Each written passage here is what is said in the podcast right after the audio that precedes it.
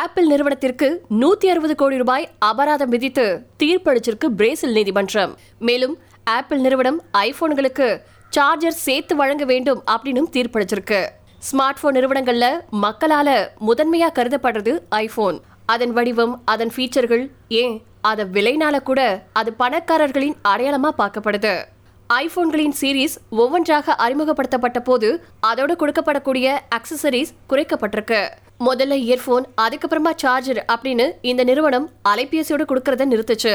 Earphone, சார்ஜரின் adapter போன்ற சாதனங்களை இணைக்காம போன்களை மட்டும் கொடுக்கறதுனால ஐபோன்களை ஷிப்பிங் செய்வதற்கு எளிதாக இருக்கு அப்படின்னு இந்த நிறுவனம் தெரிவிச்சிச்சு.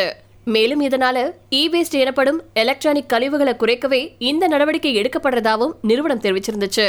2020 வருஷத்துல இருந்தே சந்தைக்கு வந்த ஐபோன் XR 11, 12, அதுக்கப்புறமா வரக்கூடிய ஐபோன்களுக்கு இயர்பட் அல்லது இயர்போன்கள் இல்லவே இல்லை. இந்த சீரீஸ் போன்களுக்கு சார்ஜிங் கேபிள் மட்டுமே கிடைக்கும். மேலும் இப்படி அடாப்டர் இல்லாம போன் மட்டுமே விற்று வந்தால் $6 பில்லியன் மேல நிறுவனம் பணம் சேமிக்கிறதாவும் தெரிவிச்சிச்சு. இந்த நிலைமையில பிரேசில் நாட்டுல ஒரு நீதிமன்றம் ஐபோன் நிறுவனத்துக்கு $20 மில்லியன், கிட்டத்தட்ட 160 கோடி ரூபாய் அபராதம் விதிச்சிருக்கு. கூடவே விற்கப்படக்கூடிய ஐபோனுக்கு சார்ஜரையும் சேர்த்து வழங்குமாறு உத்தரவும் விட்டிருக்கு நீதிமன்றம். AFஇன் தகவலின்படி ஆப்பிள் நிறுவனம் இப்படி சார்ஜர் வழங்காம அதை தனியா பணம் கொடுத்து வாங்க சொல்லி கட்டாயப்படுத்துறது வாடிக்கையாளர்களை துஷ்பிரயோகம் செய்து அப்படின்னு நீதிமன்றம் தெரிவிச்சிருக்கு.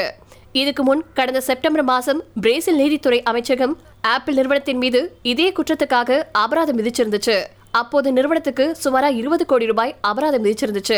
மேலும் சார்ஜர் இல்லாம ஐபோன் 12 மற்றும் 13 மாடல்களை சார்ஜர் இல்லாம விற்க தடையும் விதிச்சிருக்கு. பிரேசில்ல நுகர்வோர் சங்கம் தாக்கல் செஞ்ச ஒரு வழக்குக்கு பதிலளிக்கக்கூடிய விதமா சிவில் நீதிமன்ற நீதிபதி ஒருத்தர் 100 மில்லியன், அதாவது சுமார $20 மில்லியன் இழப்பீடா புதிய அபராதங்களை விதிச்சாரு.